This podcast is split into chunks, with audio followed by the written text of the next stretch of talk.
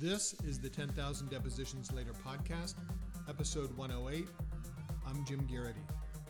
Today's topic 32 factors to argue for or against in deposition location disputes. Hey, everybody. For those of you who are longtime listeners, welcome back. And for those of you who are new to the podcast, welcome home. The sole objective of this podcast is to be a critical resource for active litigators whose practice regularly involves taking and defending depositions. That is the singular reason for this podcast, for the book, and for our programs.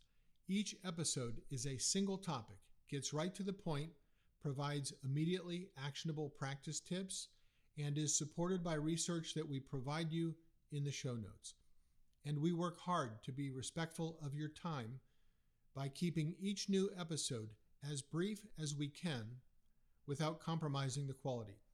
I think last week, for example, we offered up some invaluable practice tips to avoid a newly developing technology driven problem in the way subpoenas describe the deposition location. And yet, the total length of that episode was just 5 minutes, 14 seconds. One last thing before we jump into the substance of this episode, and that is to say thank you for the feedback you've given us, not only through your emails, but also just as importantly, in the five star ratings that you've given the show. Our production team works very hard to get these episodes out. It's a team effort to do them and to do them well. Their real payday, and they've said this to me, comes when we see new five star ratings pop up on one of the many sites where podcasts are available, such as Apple, Spotify, Google, and so on. So thank you. All right, let's jump in.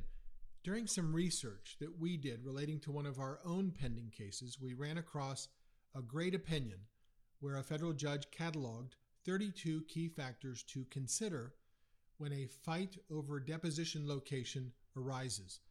The judge in that case, Michael J. Frank, is a federal magistrate in Florida. He was appointed to the bench in September 2018 and issued the opinion that is the focus of this episode on January 30, 2019. So, a little more than four months on the bench uh, for Judge Frank when he published this order. I won't go into the details of the opinion because the specific facts in that case, which is called Deep Gulf Inc. versus Moskowitz, aren't particularly pertinent to any individual piece of litigation because location arguments are always fact specific. But it's an excellent catalog of points to make in favor of or to consider when arguing against a specific deposition location. It's a thorough list, but to quote Judge Frank, he says, Well, of course, this isn't an exhaustive list, and many of these factors may not be relevant in a so called typical case. And then he goes on to say that his list simply illustrates that a court's decision regarding the location of a deposition when lawyers disagree is a fact intensive one, and that each application for relief must be considered on its own facts and equities. Now, to Judge Frank's list of 32 factors to consider, we might add another half dozen or so that come to mind immediately. And again, this is not an exclusive list, but they are examples of things that come up commonly when we're talking about a good deposition location. Again, in no particular order, is the overall environment one that would be appropriate for a deposition?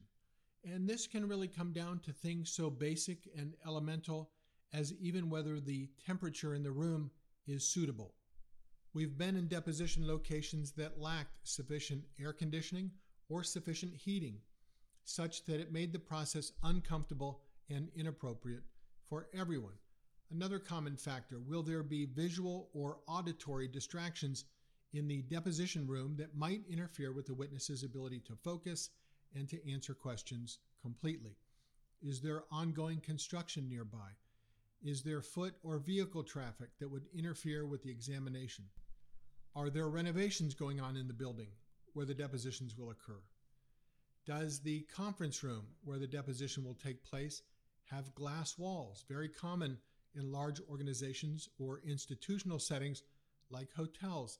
That's very important to know. Many depositions involve testimony about traumatic or sensitive events.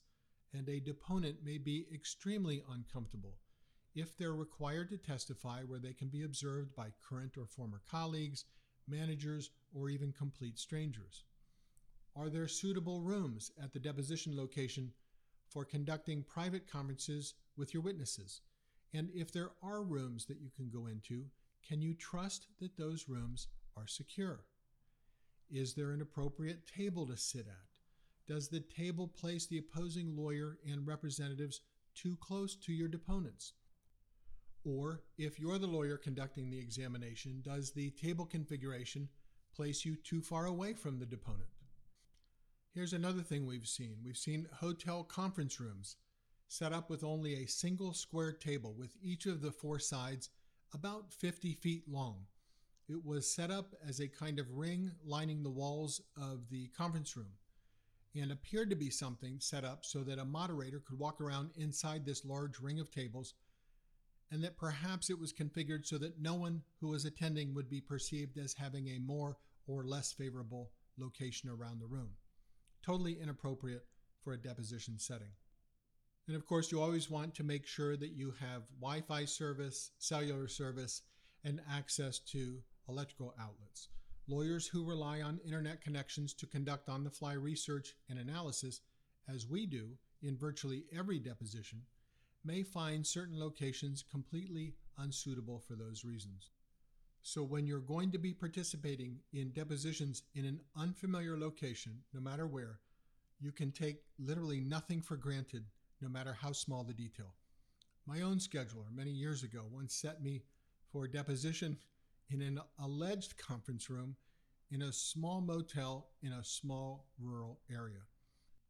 The motel conference room turned out to be the motel bar. And in fairness, it had everything that you would want in a motel bar, including poor lighting and very tiny tables that were probably great for getting to know people on a personal level very quickly, but totally inappropriate for depositions.